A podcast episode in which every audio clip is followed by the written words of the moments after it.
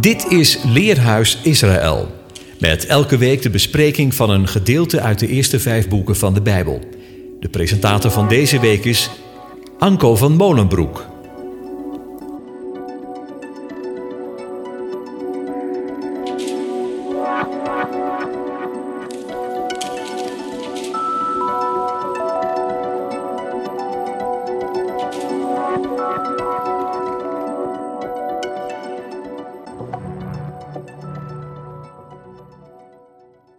Luisteraar, van harte welkom in het Leerhuis op Radio Israël.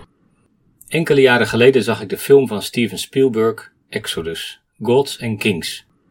Met de vrijheid van een filmmaker is het verhaal van de uittocht uit Egypte van het volk Israël verfilmd. Onvermijdelijk moeten er in een film aanpassingen aan het Bijbelverhaal worden gedaan. Het boek zelf is dan ook veel beter en rijker. In de film is te zien dat Mozes zijn vrouw en kinderen achterlaat en op weg gaat naar Egypte om zijn volk te verlossen. In het boek lezen we echter dat Zippora, Mozes' vrouw en zijn twee zonen met hem meegaan. Dat is dus een van de ontbrekende verhalen in de film. Het verhaal van het lijden en van gerechtigheid. Over dat verhaal dat in de film ontbreekt, wil ik in dit leerhuis nadenken. Met Parasha Shemot, de woorden, begint een nieuwe episode in de Torah. Een nieuwe fase in de geschiedenis van de mensheid. Een fase waarin de zoon uitgaat uit het huis om door de woestijn van het leven te trekken naar het beloofde land. In de schoot van Egypte is het kind gegroeid en heeft het zich ontwikkeld tot een compleet volk. De geboorteweeën zijn begonnen. Het volk zucht en slaaft en lijdt. Het is tijd voor de verlossing. En de ene ziet en hoort dat alles, en hij zal de farao laten zeggen: Laat mijn zoon, mijn eerstgeborene, gaan. Daartoe liet Hashem, Moshe, geboren worden. In de naam van Mozes drukt zich het spiegelbeeld af van de naam. Want de Hebreeuwse woorden Hashem en Moshe bestaan uit dezelfde letters, maar dan in spiegelbeeld. Want de werkelijkheid beneden is een afbeelding van de werkelijkheid boven. In zijn naam is Mozes een voorafschaduwing van de Messias. Want van Yeshua zegt de Hebreeën schrijver dat hij het uitgedrukte beeld van Gods zelfstandigheid is. Wie hier beneden verbonden is met de naam van boven, die wordt uit het water getrokken. Want dat betekent de naam Mozes, uit het water getogen. Moshe komt van het werkwoord masha, dat uittrekken betekent. David dicht in Psalm 18, hij zond van de hoogte, hij nam mij, hij trok mij op uit grote wateren. En dat is wat de eeuwige doet. Hij zendt uit de hoogte, hij zendt Moshe, en hij ontmoet Mozes daarvoor bij de brandende braambos. Hij zegt, welnu, zie daar, het geschreeuw van de zonen Israëls is tot mij gekomen. Ook heb ik de verdrukking gezien, waarmee de Egyptenaren hen verdrukken. Welnu, ga, ik zend je tot Farao, en leid mijn gemeente, de zonen Israëls, weg uit Egypte. In elk verhaal in de Torah zit een profetische en een messiaanse betekenis, zeggen Joodse Bijbeluitleggers. Mozes is de verlosser van de gemeente, de zonen Israëls. En op het verhaal van de zending van Mozes volgt een paragraaf waarin Mozes daadwerkelijk op pad gaat, terug naar Egypte. Dat verhaal is het verhaal van de bloedbruidegom, Exodus 7, vers 18 tot 27. Een bijzondere geschiedenis. In dit leerhuis bestuderen we deze geschiedenis, die tegelijkertijd een profetisch getuigenis is van het Leidensevangelie van Yeshua de Messias. Laten we het eerst lezen uit de Naardense Bijbel. Mozes gaat en keert terug tot Jeter, zijn schoonvader. Hij zegt tot hem, ik moet gaan en terugkeren naar Egypte, naar mijn broeders in Egypte, en zien of ze nog leven. Jethro zegt tot Mozes, ga tot vrede. Dan zegt de ene tot Mozes in Midjan, ga, keer terug naar Egypte, want gestorven zijn al de mannen die jouw ziel hebben gezocht. Mozes neemt zijn vrouw en zijn zonen, laat hen rijden op de ezel en keert terug naar het land Egypte. En Mozes neemt de staf van God in zijn hand. Dan zegt de ene tot Mozes, nu je bent gegaan om terug te keren naar Egypte, zie toe, alle wonderen die ik in jouw hand gelegd heb, zul je doen voor het aanschijn van Farao. Maar ik zal zijn hart sterk maar laten, en hij zal de gemeente niet heenzenden. Zeggen zul je dan tot Farao, Zo heeft gezegd de ene, mijn zoon, mijn eersteling is Israël. En ik zeg tot u, zend mijn zoon heen, dat hij mij kan dienen. En weiger je hem heen te zenden, zie hier, dan vermoord ik jouw zoon, jouw eersteling. Het geschiet onderweg in het nachtverblijf, dat hem treft de ene, en hem zoekt te doden. Dan neemt Zippora een stuk rots, snijdt de voorhuid van haar zoon af en beroert daarmee zijn voeten, want, zegt ze, een bloedbruidegom ben jij voor mij. Hij zinkt neer bij hem vandaan. Toen heeft ze gezegd, een bloedbruidegom, vanwege de besnijdenissen. Dan zegt de ene tot Aaron, ga heen, Mozes tegemoet, naar de woestijn. Hij gaat heen. Hij treft hem op de berg Gods en kust hem. Yeshua, onze bloedbruidegom. Want zonder bloedstorting is er geen vergeving. En deze bijzondere geschiedenis voert ons langs drie punten. In vers 18 tot 23 lezen we over de gehoorzaamheid van Mozes. In vers 24 en 25a gaat het over de gerechtigheid van God. En ten derde het geloof van Zippora in vers 25b tot 27.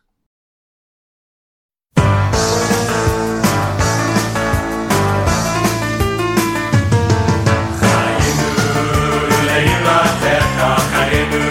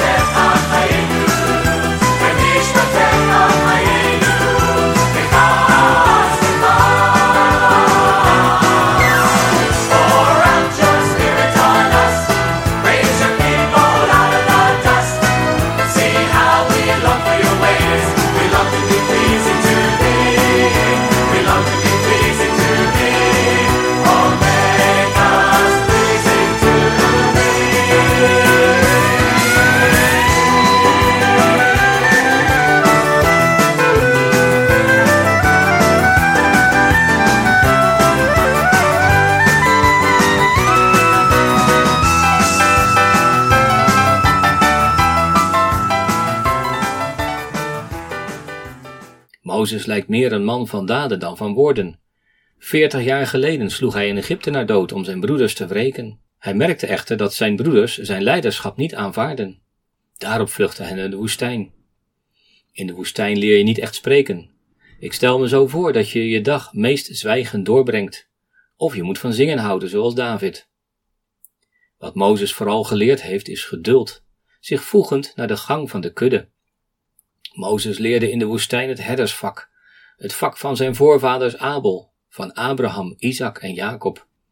hij werd de meest zachtmoedige man die er op de aarde was. Zachtmoedigheid is een eigenschap van Yeshua. Leert van mij dat ik zachtmoedig ben en nederig van hart.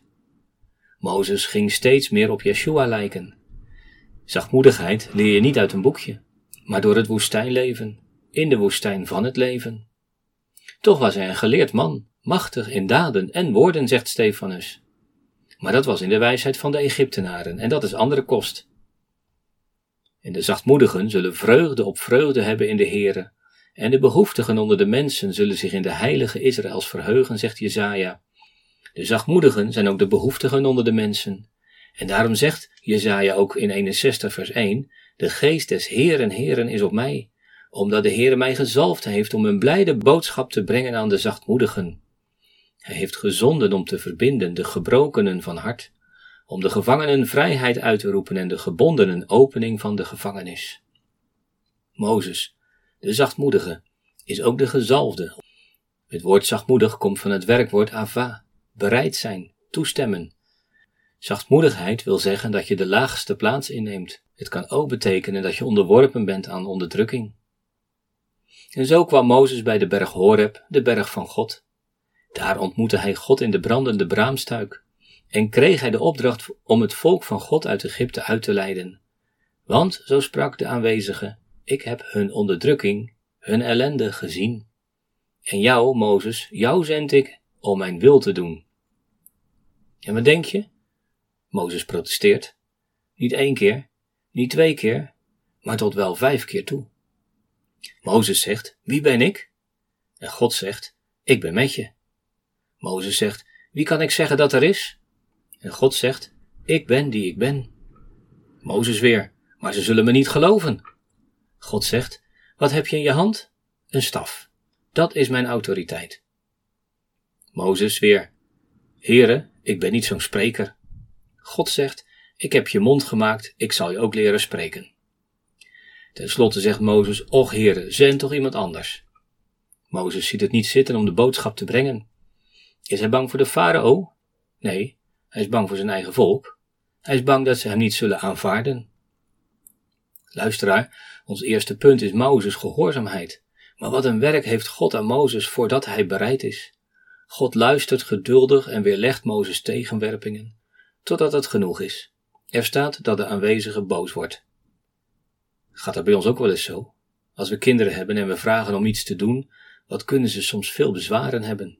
Totdat je het zat bent en nu is het klaar. Nu ga je doen wat ik zeg. En hoe reageer jij op Gods roepstem? Misschien roept, God je tot iets waar je tegenop ziet, of waar je geen zin in hebt, terwijl je diep van binnen weet dat je er geschikt voor bent en dat het Gods roepstem is? O zeker, God bestraft Mozes niet omdat hij bezwaren heeft. Nee, hij ruimt die één voor één op. Maar er komt een moment waarop hij overgave, zachtmoedigheid en gehoorzaamheid vraagt, ook van ons. Misschien is het wel de woestijn van het leven waarin God je eerst zachtmoedigheid leert om je dan te vragen voor hem uit te gaan. Mozes is een type van de Messias. Wat een treffend beeld is het dan. Mozes is bang dat zijn volk hem niet als verlosser zal aanvaarden. Hoe is het gegaan toen Yeshua naar deze aarde kwam? Hij kwam tot het zijne, namelijk dat wat van hem was, maar de zijnen hebben hem niet aangenomen. En als de zaligmaker nu voor de tweede keer naar deze aarde komt, wat treft hij dan aan? Jezus zegt, als de zoon des mensen komt, zal hij dan geloof vinden op de aarde?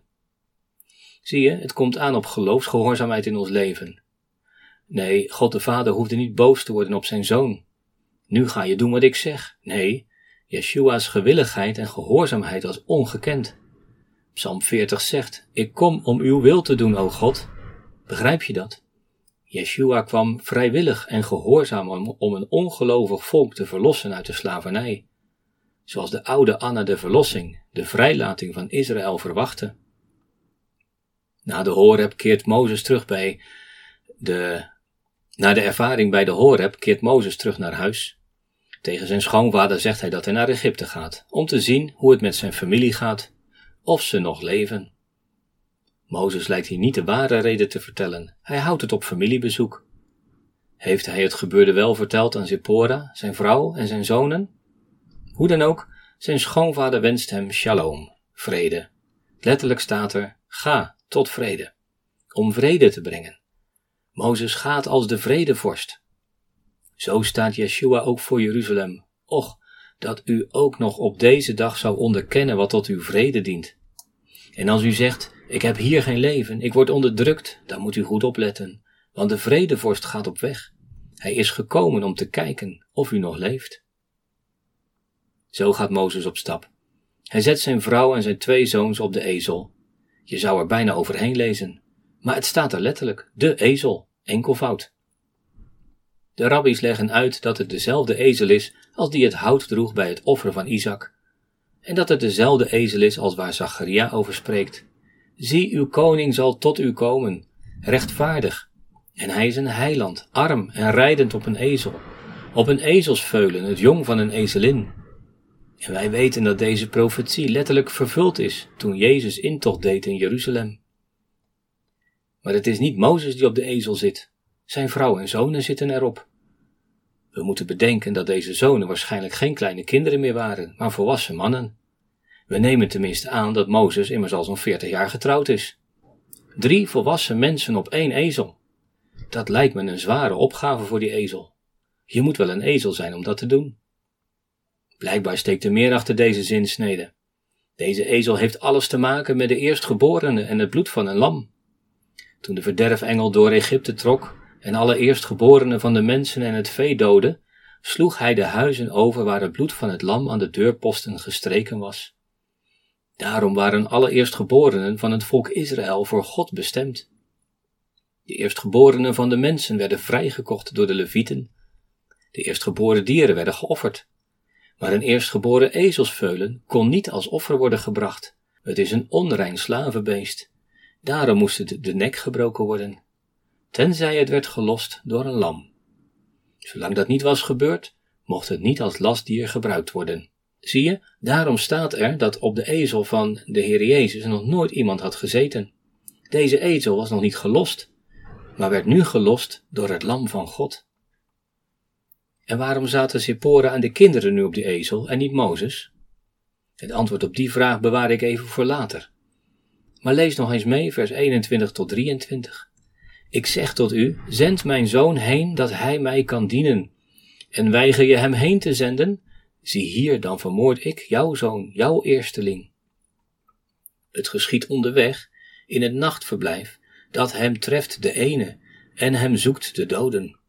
Zie je, Israël is de eerstgeborene, maar in slavendienst. Ze waren als volk nog niet gebruikt in deze wereld. Net als de ezel wachten ze op de verlossing. De lossing door het lam.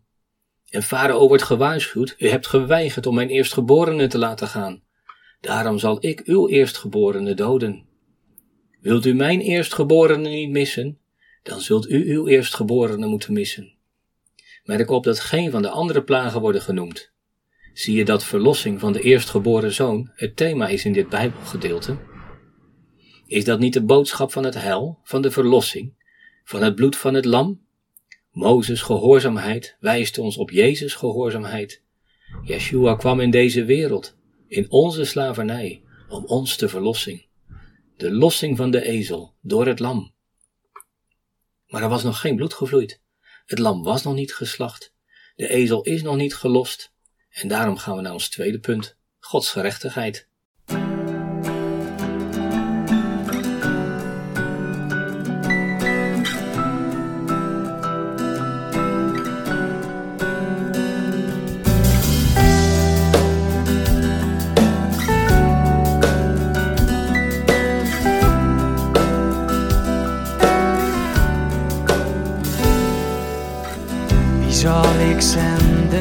De mensen in nood?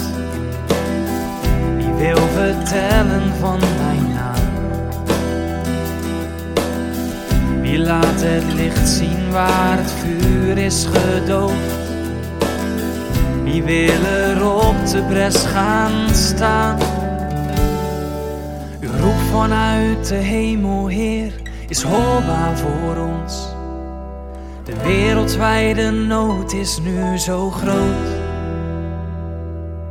Het koninkrijk is dichterbij dan het ooit is geweest.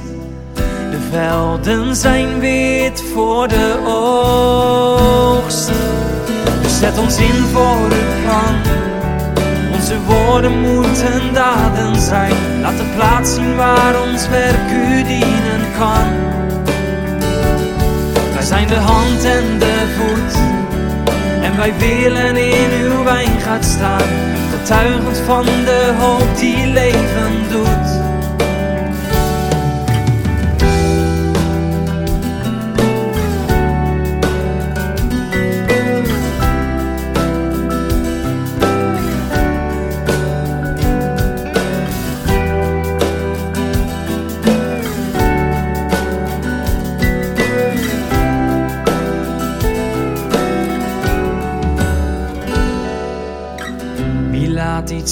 Van Jezus in de praktijk?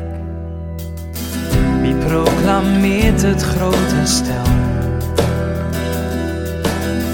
Wie toont de tekens van het komend vrederijk? Wie troost het volk van Israël?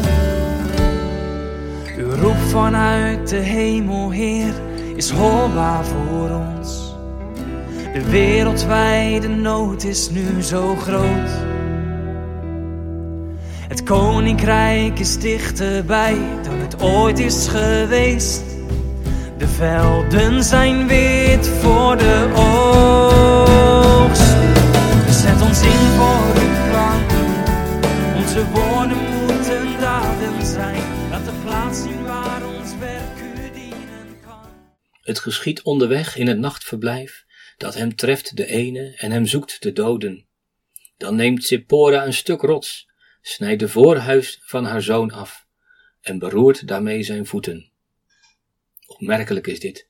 Mozes is door God geroepen om zijn stem en hand te zijn, om zijn volk te verlossen uit de slavernij. Eerst moet God alle moeite doen om Mozes te overtuigen, en nu wil hij hem doden. De aanwezige komt Mozes tegen, tegemoet, niet om met hem te spreken, maar om Mozes te doden. Het woord tegemoetkomen, pakas, vinden we eerder bij de geschiedenis van de ontmoeting van Jacob en Esau in Genesis 32 en 33. En we lezen, en hij gebood de eerste zeggende, wanneer Esau, mijn broeder, u ontmoeten zal, en u vragen zeggende, wiens zijt gij, en waarheen gaat gij, en wiens zijn deze voor uw aangezicht, dan gaat het over het geschenk wat met, hun, met hen meegaat. En in hoofdstuk 33, en hij zei, dat is Esau, voor wie is al dit Heer dat ik ontmoet heb? En hij zei, om genade te vinden in de ogen van mijn Heer. Jacob is hier de mindere, Esau de meerdere. Esau ontmoet het geschenk van Jacob dat hem gunstig moet stemmen. Ook tussen Jacob en Esau is het eerstgeboorterecht het onderwerp. En zo ontmoet de aanwezige Mozes, zoals Esau Jacob ontmoet. Wat heeft Mozes de eeuwige als geschenk aan te bieden om genade te vinden in zijn ogen? En waarom wil de eeuwige Mozes doden?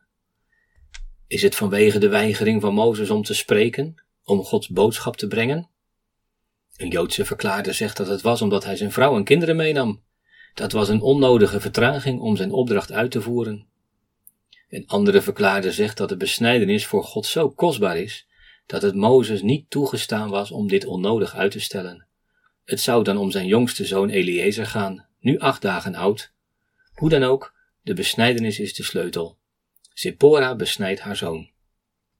Bij de instelling van de besnijdenis heeft God gezegd dat wie niet besneden is, afgesneden moet worden van zijn volksgenoten. Hij heeft Gods verbond verbroken. Er wordt daarom verschillend gedacht over de betekenis van dit vers. Komt God Mozes tegemoet, of wil God de zoon van Mozes doden? Deze tekst lijkt echter te verwijzen naar Mozes. Maar waarom dan Mozes en niet zijn zoon? Nu, dat is nu plaatsvervanging. Mozes in de plaats van zijn zoon. Caiaphas sprak wijze woorden toen hij zei: Het is beter dat één mens voor het volk zou sterven, en niet heel het volk verloren gaat. Dat waren profetische woorden, staat er. Net zo profetisch als deze geschiedenis. Eén voor allen, één voor ons, voor jou. Maar waarom komt God Mozes nu, op dit moment tegen? Net als Mozes bereid is om naar Egypte te gaan. Dat lijkt toch niet voor de hand te liggen? De sleutel is deze. Mozes is op weg om Gods volk te verlossen en uit Egypte te voeren. Hij is op weg om te bemiddelen tussen de volk en de farao. Mozes gaat op pad als bemiddelaar. Wat is de schrift toch van ongekende schoonheid? We zagen, Mozes al een, we zagen in Mozes al een type van de gehoorzame en gewillige Messias. Nu zagen we hem als plaatsvervanger. En nu, toen zagen we hem als plaatsvervanger. En nu zien we in hem het type van de middelaar. Blijkbaar is Sephora aanwezig als de Heere Mozes tegemoet komt. Het is haar duidelijk wat God van plan is. Het is haar ook duidelijk dat alleen bloed Mozes van de dood redt. Ze neemt een vuurstenen mes, een scherpe schilfer die van een vuursteen afgeslagen wordt, en besnijdt haar zoon. Hier staat het woord zoon in enkelvoud. Was de andere al besneden? En om welke zoon gaat het? In lijn met het thema de eerstgeboren zoon is het aannemelijk dat het Gersom de oudste zoon is. Dat lezen we ook in het apocryfe boek der oprechten.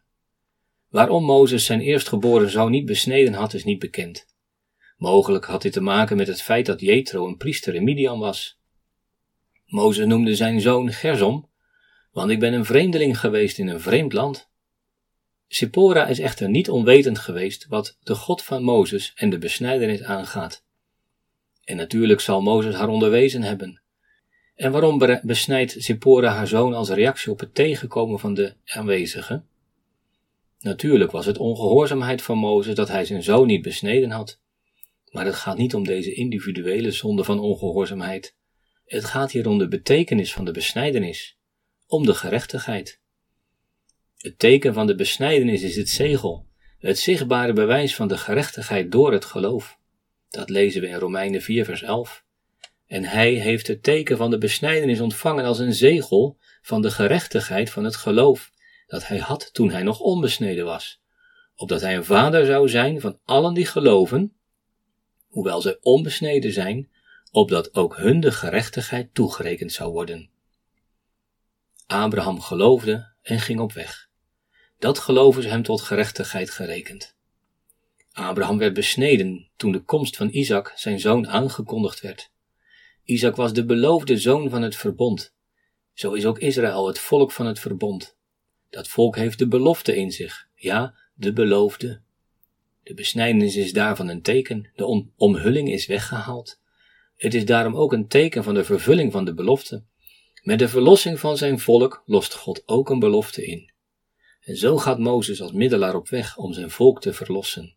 Zoals Abrahams geloof tot gerechtigheid gerekend is, niet zijn gehoorzaamheid, zo gelooft ook Sippora, een vrouw uit de onbesneden heidenen.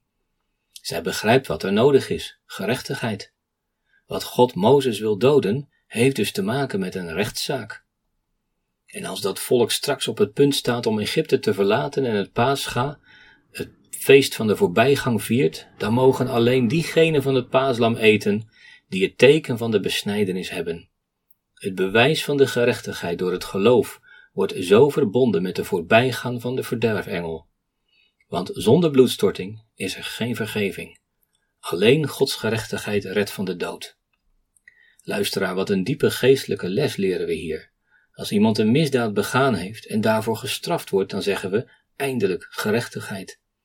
Gerechtigheid doordat iemand gestraft wordt. Ziet u Yeshua gaan op de ezel op weg naar Jeruzalem? Het gebeurde onderweg dat God hem tegenkwam en hem wilde doden. Dat was Gods gerechtigheid de middelaar in plaats van zijn volk, in plaats van jou en mij. Na zijn opstanding, zegt Yeshua, moest de Christus niet al deze dingen lijden?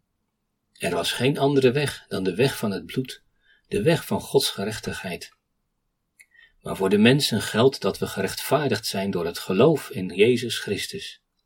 Als je gelooft in deze middelaar, dan heb je deel aan Gods gerechtigheid die Hij ondergaan heeft en die Hij jou nu laat verkondigen. Daarom kan Jezaja tegen het ongehoorzame volk zeggen, kom nu, laten wij samen een rechtszaak voeren, zegt de aanwezige. Al waren nu zonden als scharlaken, ze worden wit als sneeuw, en al waren ze rood als karmozijn, ze zullen worden als witte wol. Geloof je dat? Zippora wel. En dat is het derde punt, het geloof van Sephora.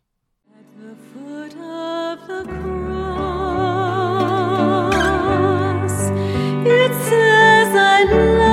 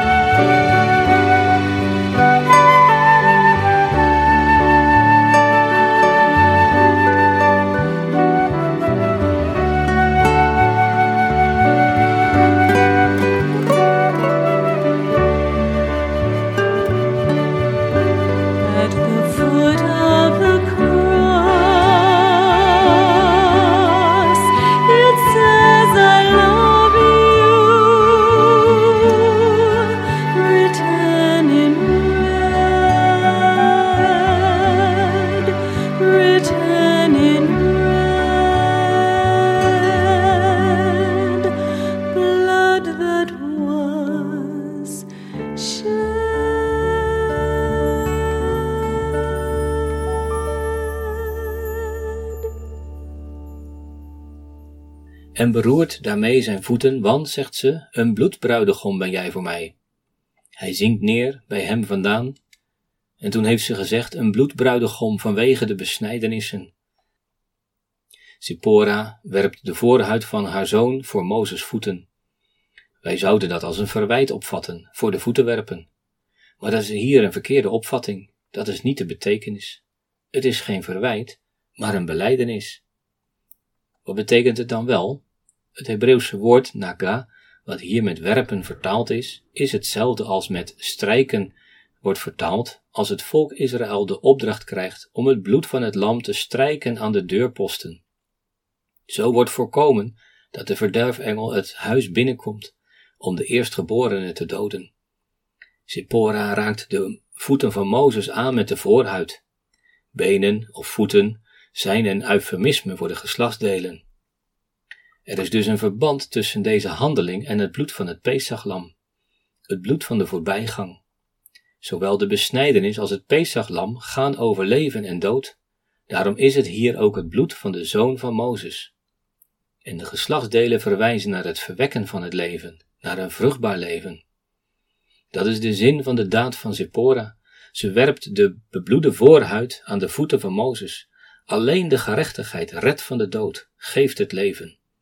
In het bloed is het leven, zegt de schrift. Zie je wel dat dit een geloofsdaad van Zippora was? Het is ook nog eens een duidelijke aanwijzing voor Mozes. Denk erom, ik ben het, de Heere, uw God. Mozes is niet vergeten. Later zegt hij tegen het volk, besnijd de voorhuid van uw hart en verhard uw nek niet meer. Hij is de betekenis van de besnijdenis niet vergeten, hoewel het volk in de woestijn geen besnijdenis uitvoerde. Het gaat niet om het uiterlijke teken, maar om je hart. Dat is wat Paulus zegt in Romeinen 10, want met het hart gelooft men tot gerechtigheid en met de mond beleidt men tot zaligheid. Dat is ook wat Sephora doet. Ze gelooft niet alleen met de daad, maar beleidt ook met de mond. U bent mij een bloedbruidegom. De benaming bruidegom benadrukt de man-vrouw relatie, het huwelijksverbond. Sephora geeft hiermee aan bij Mozes te willen horen, zij en haar zoon. Bovendien, ze kreeg haar Mozes weer terug uit de dood. Luisteraar, het profetisch vergezicht heeft nog meer licht. De oudste zoon Gersom verwijst naar het vreemdelingschap. Toen hij geboren werd, was Mozes vreemdeling in Midjan. Eliezer, de tweede zoon, wil zeggen: God is mijn hulp. En u weet vast wel dat de twaalf stammen na koning Salomo verdeeld zijn in het twee- en tienstammenrijk, het koninkrijk van Juda en van Israël. Het huis van Juda keerde uit de ballingschap van Babel terug naar Jeruzalem en Canaan. Zij worden vanaf die tijd Joden genoemd. Het tienstammenrijk is weggevoerd door de koning van Assur en opgenomen, verspreid onder de heidenvolken van deze wereld. Zij leven als vreemdelingen in een vreemd land. Hosea zegt zelfs dat zij niet meer Gods volk zijn, lo ami. God heeft hen een echtscheidingsbrief gegeven, maar daar blijft het niet bij. God zal zijn volk weer aannemen, zoals Hosea schrijft.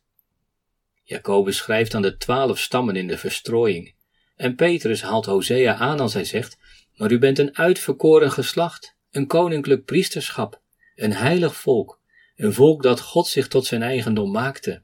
U, die voorheen geen volk was, maar nu Gods volk bent. U die zonder ontferming was, maar nu in ontferming aangenomen bent.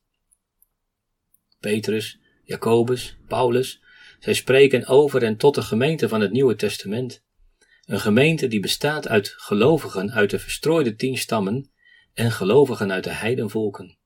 De verloren schapen van het huis van Israël en de schapen die van deze stal nog niet zijn. Deze gelovigen uit de heidenvolken zijn eveneens gered uit de slavernij van Egypte, gered van de slavernij van deze wereld, maar ze zijn niet in ballingschap gevoerd geweest. Zie, daar hebt u Zippora en de twee zonen van Mozes als een beeld, een type van de gemeente van het Nieuwe Testament. Zij worden gebracht uit de heidenvolken naar de Messias. De profeet Ezekiel voorzegt ons dat deze twee koninkrijken weer tot één zullen worden, dat de twaalf stammen weer tot één koninkrijk zullen zijn onder de scepter, scepter van koning Yeshua. In de schrift wordt de verbintenis tussen God en zijn volk ook als een huwelijksrelatie beschreven. Bedenk, Zippora was een dochter van Jethro, de priesterkoning van Midian. Dat is zijn afkomst. En deze afkomst laat ons tegelijk de afkomst van Zippora en haar kinderen zien, uit de heidenvolken. Daar waar de Israëlieten Mozes eerst als leider afwezen, wordt de middelaar Mozes erkend door de vrouw die hij getrouwd heeft uit de heidenen. Zij begreep wat bloedgerechtigheid betekende. Daarom zaten Zippora en haar zoons op de ezel. En deze kinderen zijn tegelijkertijd kinderen van Mozes, zoals de christelijke kerk naar Christus is genoemd. En deze Mozes nu komt om Israël uit de verdrukking te verlossen. De Heer liet af van Mozes. Als ik het bloed zie, dan zal ik voorbij gaan. De vrouw bracht de zonde in de wereld. De vrouw brengt ook de gerechtigheid in de wereld. Hier Zippora, eeuwen later Maria. Het volk Israël verlaat niet zomaar Egypteland. Dat gaat alleen door bloed. Zonder bloed geen verlossing, geen voorbijgang. Deze hele geschiedenis wijst naar het verlossende en bloedige werk van de Messias. En ik heb maar één vraag. Is hij al jouw bloedbruidegom? Je kunt Egypte niet uit en Canaan niet in zonder zijn bloed. God and Kings is een mooie film, maar zie je wel, het boek is beter, veel beter. Uitgerekend de geschiedenis van die bloedbruidegom wordt overgeslagen. Is het omdat men er geen raad mee weet? Dat zou goed kunnen. Zonder de wezenlijke betekenis te kennen is het ook een wonderlijk verhaal. En zo is het maar net. Het lijden van Jezus in deze wereld is een wonder. Hoe wonderlijk is het dat deze heiland op een ezelsveulen naar Jeruzalem rijdt om zijn volk te verlossen? Op een onbruikbare ezel die nog niet gelost was? En juist van die ezel wordt gezegd: De Heer heeft het nodig. Nog nooit had dit ezelsjong iemand op zijn rug gehad, maar nu wel. Het lam op de ezel, het lam voor de ezel. Zolang wij niet verlost zijn, gelost zijn door het lam, zijn we onbruikbaar voor God. Ben je nog zo'n ezel? Dan moet je zelf je last dragen. Is het te zwaar? Een ondraaglijke last? Zie dan het lam van God dat de zonde van de wereld, ook die van jou wegneemt. Wie je ook bent en wat je ook gedaan hebt, hij is een heiland en wil je niets liever dan je vrede geven, als de vredevorst. Berg u in geloof achter het bloed van dat lam, want hij is onze bloedbruidegom. In the end of days,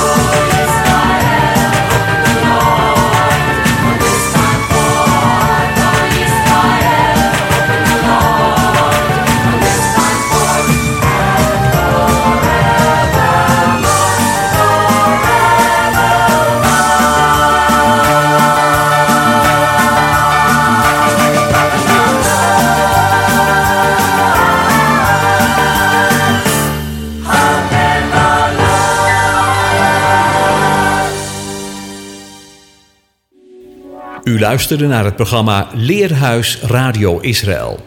Een wekelijkse studie aan de hand van de Bijbelgedeelten die wekelijks door de Joodse gemeenschap worden gelezen. Heeft u een vraag of opmerking? Stuur dan een e-mail naar info-apenstaatje radioisrael.nl. Het leesrooster vindt u op onze website. Ga naar radioisrael.nl en klik onder het kopje radio op programma's.